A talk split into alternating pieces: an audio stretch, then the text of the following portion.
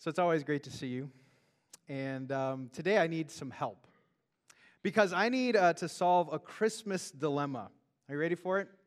You can help me as you raise your hand, and uh, I have a few questions that you need to help me with. Uh, the first one is this. When mom says she doesn't want a present for Christmas, is she telling the truth? Raise your hand if you think she's telling the truth. Yeah, okay, yeah, mom wants a present. All right, now, as a husband, um, uh, put yourself in my shoes as dad, husband. Um, when your spouse, your wife, says she doesn't want a present for Christmas, is she telling the truth? Raise a hand. Yeah, I thought that was the case. Okay. And then finally, and this is maybe the easiest, when your child says they don't want anything for Christmas, are they telling the truth? Raise your hands. Yeah, uh-huh, uh-huh. But the funny thing is, sometimes they tell you that, right? Sometimes you've heard from mom, or you've heard from your spouse, or you've even heard from a kid, I don't need anything, I'm good, right? Which leads me into this, that I think during Christmas, we tell a bunch of lies. I really do. In fact, I remember this one time. It was so great. Uh, it sticks out of my memory. I have a ninety-year-old grandfather who's now in heaven. He's just the sweetest man you can imagine, so picture him. And we were uh, gathering in Orlando, Florida, having a great time, and we were just talking about how he's clearing out the house because he doesn't need anything. We were just talking about, like, he doesn't need a lot of sweaters. He doesn't need a lot of clothes. You know, three sweaters will do him. And it was our present that was in his lap before this conversation. And after he just got done saying what he doesn't need, guess what he opens from us? It's a sweater! And then the lies commence because he's a really nice man. Oh, this is so nice. Thank you very much. Right? And maybe you've been there. Maybe you were on the other side of opening a gift and you're like, ah, it's great. Um, and, and we tell these lies, and, and and maybe you've done it, you know, just about this time of year. You're, you're telling everyone, yeah, it's just a magical, wonderful time of year, but you're stressed out, freaked out, like too busy, you know, beyond all get out, right? That's what we do. So I believe this is a season sometimes of, of lies, and, and many of them are inconsequential. You know, it's okay if, if they didn't get you anything because you're an adult, you can go buy your own. It's okay if you had to lie a little to be nice about the present. That, that, that's okay. But if you transition with me from the light to the serious, living under a lie for your life or a season of your life can actually be a, a really bad thing to live under. I'm a bit of a traveler and um, had a chance to go to Germany. And uh, right outside of Munich is uh, Dachau. And for some of you, you've probably heard of Dachau, World War Two reference. Um, it was a concentration camp. And there I got to learn a lot about history and, and what happened there. It was a working camp uh, where the Jews actually made many things for the Nazis in order to uh, propel them during the wartime. Um, but as I walked into that camp, on the gate was this lie um, in German. So here it is, if my clicker will work. Yeah, all right, thank you. Um, and in German, um, it's pronounced Arbeit Macht Frei, which means, as you all know, work makes you free. So the Jews who were there lived under this lie that if only they would work hard enough, if they would do enough, maybe then they could be free. And I wonder how many people it worked for, how many times they, they, they would put in a long day of work hoping, now can we go free, now. And yet that was never the plan, as we know through history. It teaches us that living under a lie can be a real burden. And so the first takeaway that I have is this. Living under a lie can set a whole season off course. And maybe that was true for you. Maybe you've worked for a company and the boss said, if you only do this, if you only stay this long, then you'll get the promotion, then you'll get the spot, and it never came. Maybe you were in a relationship and you knew there was something going on. You knew that there was something beyond what the surface had, and it was years later you found out what it was. But living under that lie through a whole season off course. Maybe in small ways you knew something was up about the day, something was up about the scenario, and you didn't know exactly what it was, but it threw everything off. Do you know this can happen spiritually as well? That's why I love coming together in these moments, because as our first lesson said, we live under the cunning and craftiness of men who are telling lies all the time. If you get your theology, again, from other sources, not the Bible, beware of being thrown off and under a lie. And then you consider our biggest spiritual adversary, the devil. What is he called? He's called the father of, yeah, lies. In fact, it, it kind of reminds me that the same lie from the Germans, that Arbeit Macht Frei, is kind of the same lie of the devil. Uh, his classic lie is that you can be good enough and so somehow uh, win your salvation. But that's why I love God's truth. You know, one of my uh, confirmation passages led me to understand what God's truth does. In fact, as we bring it up here, John eight, thirty-one and thirty-two, it says, "If you hold to my teachings, you're really my disciples, then you will know the truth, and the truth will set you free." And that's why we come to worship. Because you might have been living the whole week thinking, well, I better be good, I better be good, and I get to tell you, do you know you're free in Christ Jesus? Because he did everything you couldn't do. We're free. And that's the story of Christmas. We have a God who came to set us free, who did not give up on mankind, but entered into this broken world to redeem us and reverse the curse. The cross that speaks about our forgiveness, his resurrection that speaks about our victory. You are free in Christ. And so we get to dive into God's word and see how it makes people free, how it leads to joy. And so today in the Christmas story, we're going to hear of Mary coming to her cousin Elizabeth and announcing that she's going to bear the Messiah. And we're going to turn to Luke chapter one and then hear the reaction of the Messiah being born. Uh, feel free to follow along here or in your worship folder, in a Bible, whatever you like. At that time, Mary got ready and hurried to the town in the hill country of Judea, where she entered Zechariah's home and greeted Elizabeth.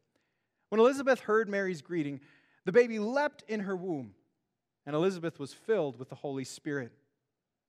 In a loud voice she explained, "Blessed are you among women, and blessed is the child you will bear. But why am I so favored that the mother of my Lord should come to me? As soon as the sound of your greeting reached my ears, the baby in my womb leapt for joy. Blessed is she who has believed that the Lord would fulfill his promises to her."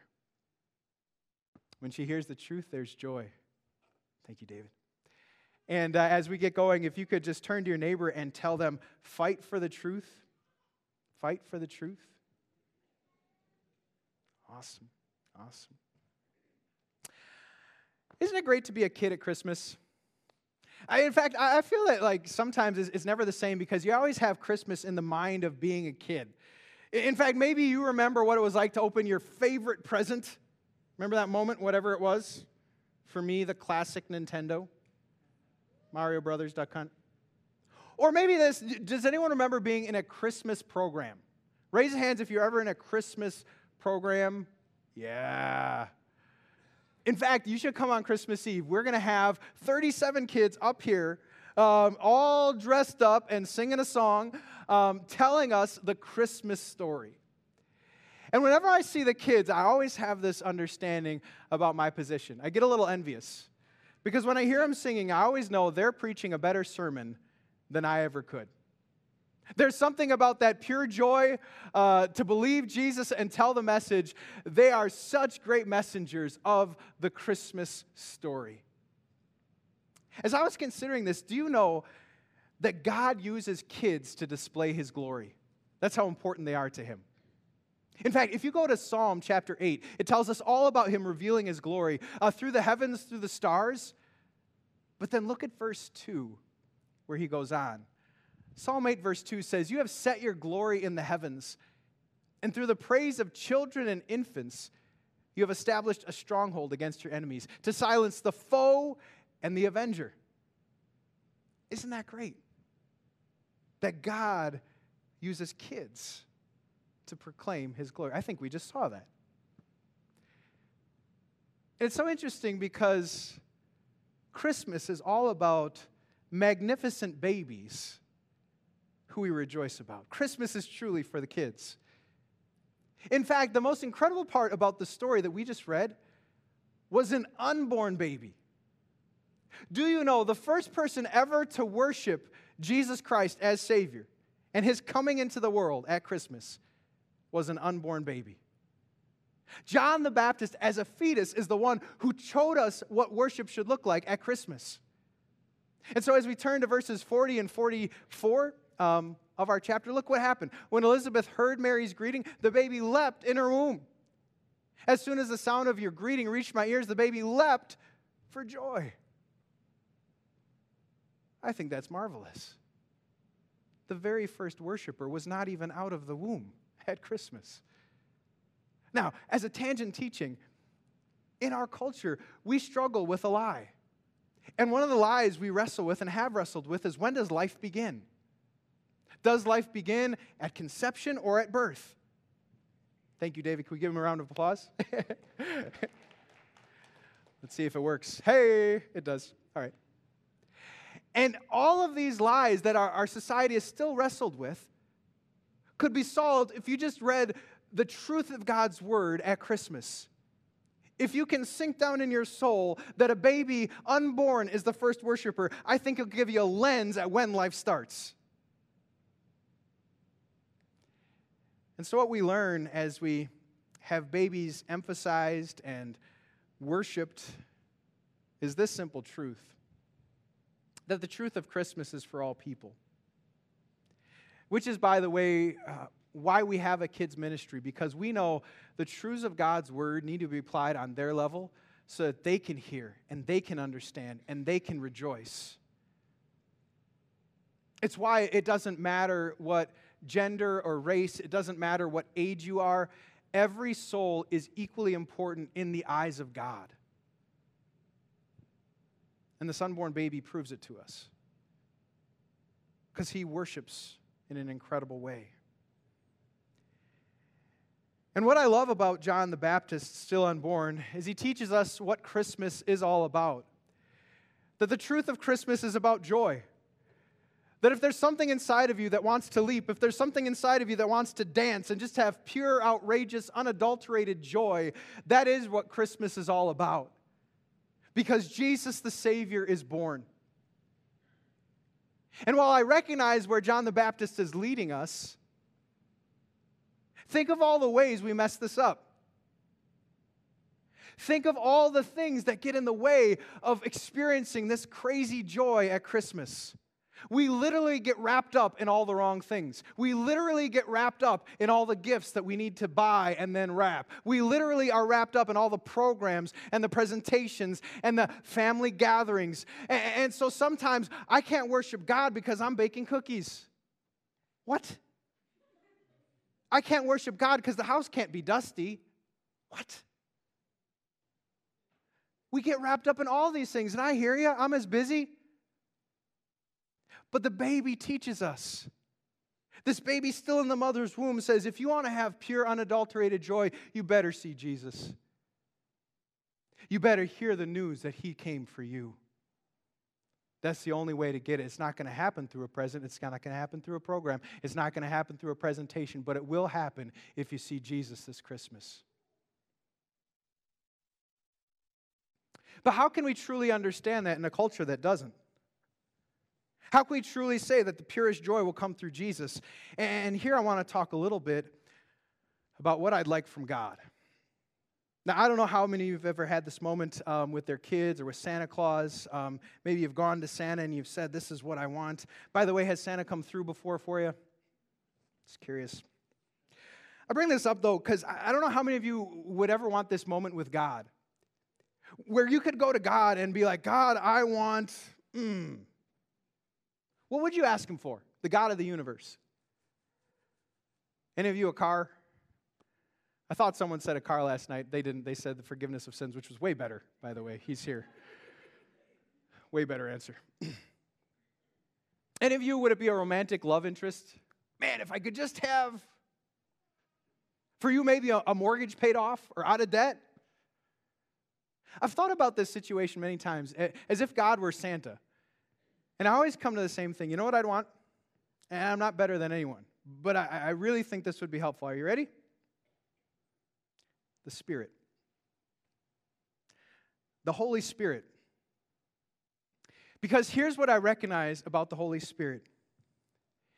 It's only through the power of the Holy Spirit that I have eyes to see how beautiful Jesus really is. If he were not working in my heart, I would probably just think, eh, so what? The Holy Spirit, why? Because it's the Holy Spirit that empowers me to do anything good. Anything good in my life. I'm not powerful enough to do anything good by my own. I need the Spirit. The Holy Spirit that gives me a heart to hold Jesus as my Savior, hands and feet that want to live out His directives, and eyes to see His beauty. The Holy Spirit. Because consider how the Spirit is working in Elizabeth. Our passage told us this, that Elizabeth was filled with the Holy Spirit. And, and I want to point out a couple things that happen because she's filled with the Spirit.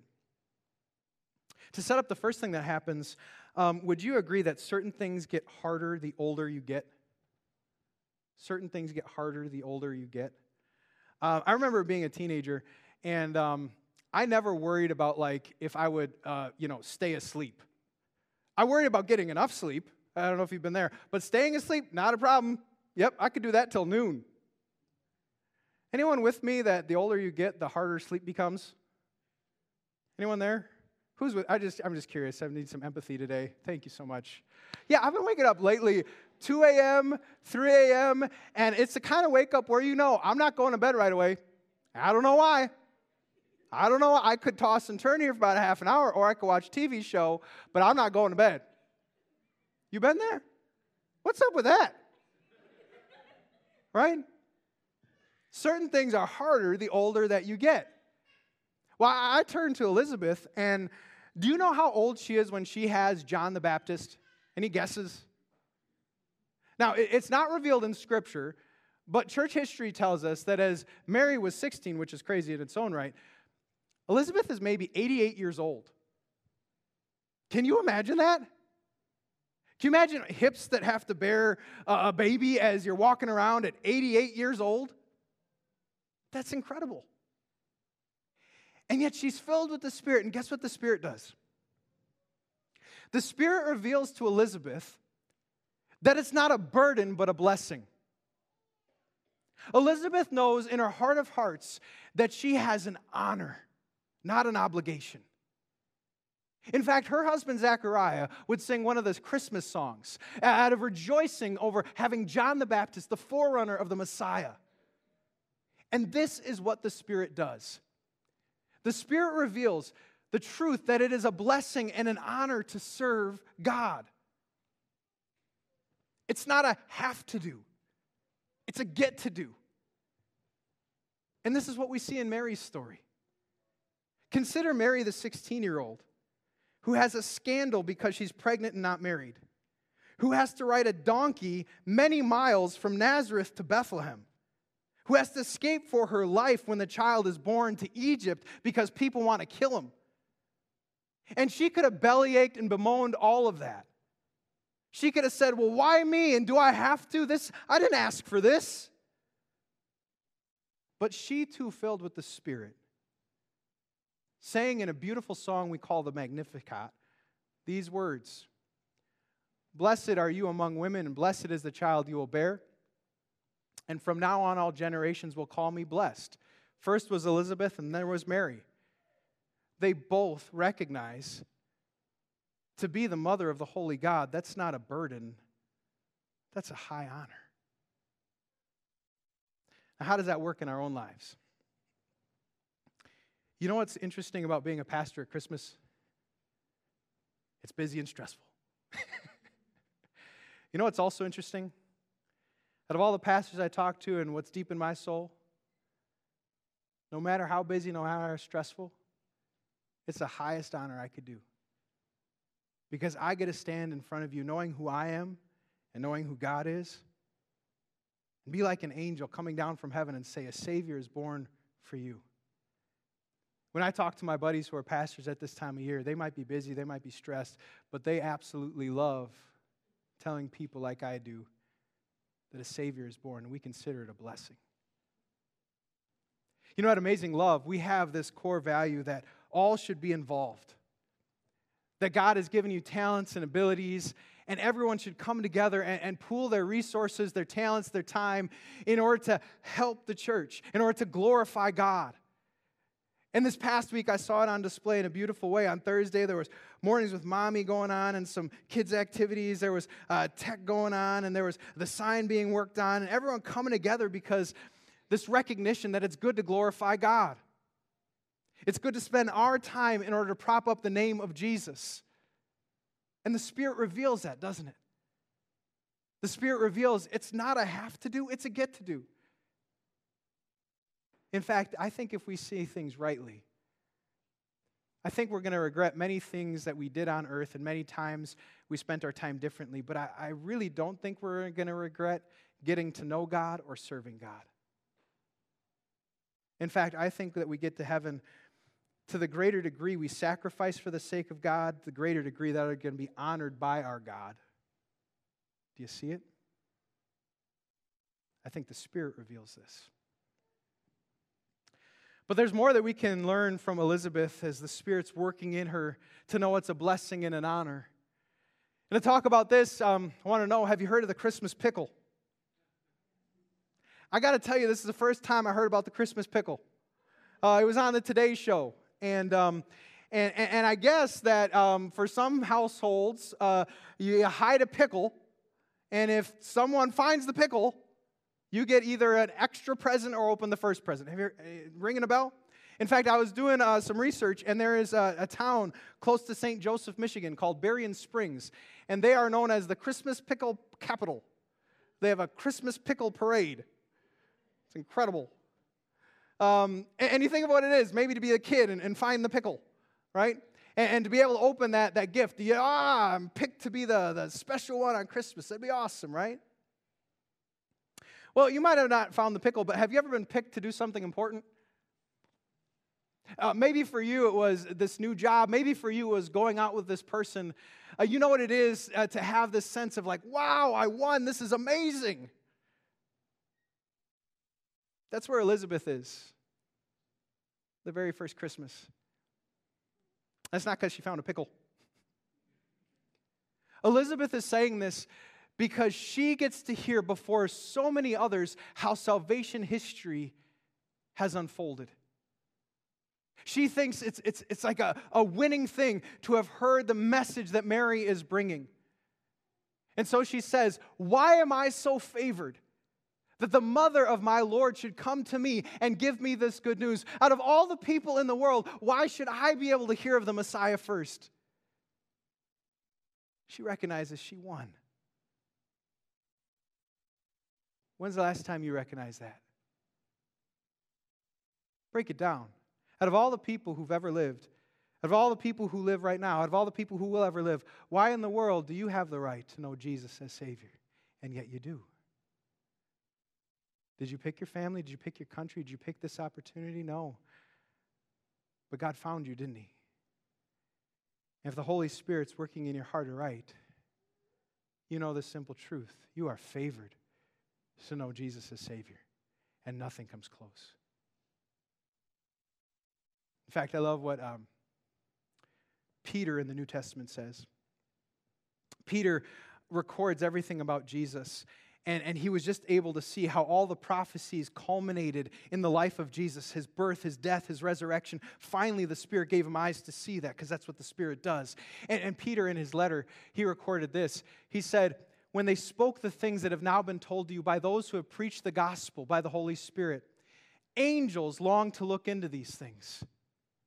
You, as a New Testament Christian who knows what Jesus' birth means, that He did not give up on us, but He came for us, who know what Jesus' cross means, that our punishment is paid, who know what His resurrection means, that we have victory, angels covet that information. And you have it. And you have the Word of God that you can access whenever you want to. And you have worship opportunities that will never be ending. And this is one of the greatest things you could have, to know what Jesus means in the Christmas story. So if you're taking notes, our next takeaway is this: the Holy Spirit reveals the truth that we are highly favored to know the Christmas story. But before we go today, here's the challenge. People are going to try to steal this truth. There are things and messages and obligations that are going to get in the way of trying to hold on to this truth. And to talk about this a little bit, I want to bring up what I think is maybe the cheesiest Christmas movie. And it's not a Hallmark movie. Um, it's a movie that uh, includes the governor, the Terminator, Arnold Schwarzenegger. Has anyone seen Jingle All the Way? Yeah. Um, I think it's ridiculous. Um, you have an uh, Austrian-born muscle man who can't get a toy. That's not real, right? The Terminator could get a toy if he wanted to. This is made up, right? But the reason I bring up this silly story is because it proves a very significant point, and that is this. You fight for something that's worth it, right? You put in the time, the sweat equity. You fight for things that are valuable. And if we move on beyond Turbo Man, um, we know that you fight for a family, don't you? To make sure your kids are happy at Christmas. You fight for that. If you love your job, you fight to stay in it, don't you? If you love that person, you fight to make them sure they know they're loved. When you find something of complete value, you know what it is to stick in it through thick and thin and make sure you don't miss it. It doesn't let go. If the Spirit has just worked in your heart, you've just seen that the most valuable thing you could ever have is the knowledge of Jesus as Savior. Here's my challenge to you. Fight to keep it. Because as long as you live, there will be people and there will be messages. And there will be other opportunities that get in the way and want to steal it. And our first lesson reminded us of this. There will always be people who have different messages, want to throw the baby out with the bathwater. How can you believe the Bible? Don't you know it's all made up? Uh, it's not trustworthy, and there goes Jesus. Hey, uh, as a young person, you shouldn't live your life that way. Don't you know? That doesn't work anymore. You should try it this way. And there it goes. In every age, we need to keep fighting for the truth. And actually, I think Christmas is a great testing ground. Because here's what I know about your Christmas. It's like mine. There are things that could get in the way of me seeing Jesus. A ton of them. The misprioritization that could happen during this season is outstanding. And so this is a great testing ground to see, can we fight to hold on to the truth of the Christmas story? Because the reality is, if you hear the story of Jesus and consider the baby in the manger, you have the right to react like John the Baptist and have pure, unadulterated, incredible joy. As you hear his voice, the Spirit can work on your heart to continue to empower you and to give you the gifts that no one else can give. The gift of peace and hope and a future and love. May we as Christians fight to hold on to this truth, knowing that this is the only thing that matters and nothing even comes close. Let me pray for you. Heavenly Father, out of all the people who've ever lived, we get to hear of Jesus as Savior. Thank you. And now this message that we've heard, we want to hold on to, but we can't do it on our own. We can't do it with the weakness of our flesh. We need your Spirit. Lord, I pray that the Spirit would work on every person in this place, that they would hold on to the hope of a Messiah, both now and for all eternity, that you would not lose a single soul, but that we'd all rejoice eternally over this Savior who's rescued us. So work on us. Be with us this Christmas. In Jesus' name, amen.